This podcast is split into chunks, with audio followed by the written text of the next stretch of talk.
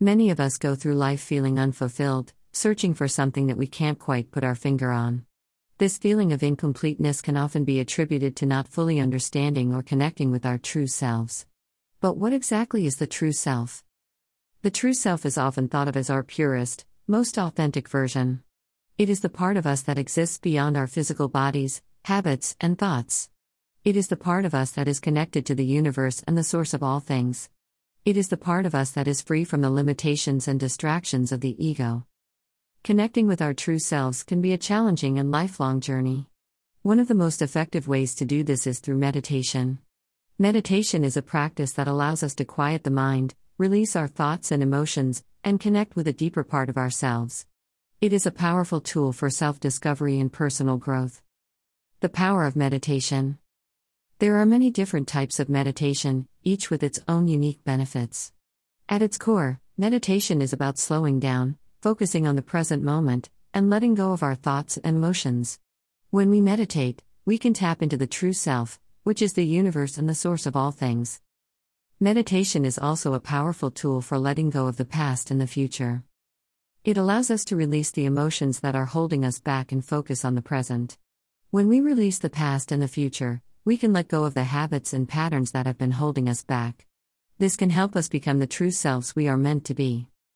Meditation can also help us understand the true self, the universe, and the source of all things. When we meditate, we can understand the true self and connect with the universe. This can help us become the true selves we are meant to be. According to the book How to Have a Meeting with God, Buddha, Allah by Myung Woo, the true self is achieved by discarding our false mind, which is made up of karma, habits, and the physical body. By making the universe, which is truth, into our minds and being reborn by the masters of truth, we can become our true selves. This process of rebirth is not just a one time event but rather a continuous journey of self discovery. Through meditation, we can begin to peel back the layers of our false minds and access the truth of who we really are. Letting go of thoughts and mental distractions. One of the most important aspects of meditation is letting go of our thoughts and mental distractions. The constant chatter in our minds can prevent us from accessing the truth within ourselves. By learning to quiet the mind through meditation, we can begin to see things as they truly are and connect with our true selves. Being present at the moment. Another important aspect of meditation is learning to be present at the moment. We often get caught up in worries about the past or future, preventing us from fully experiencing the present. Through meditation, we can learn to be fully present at the moment and connect with our true selves.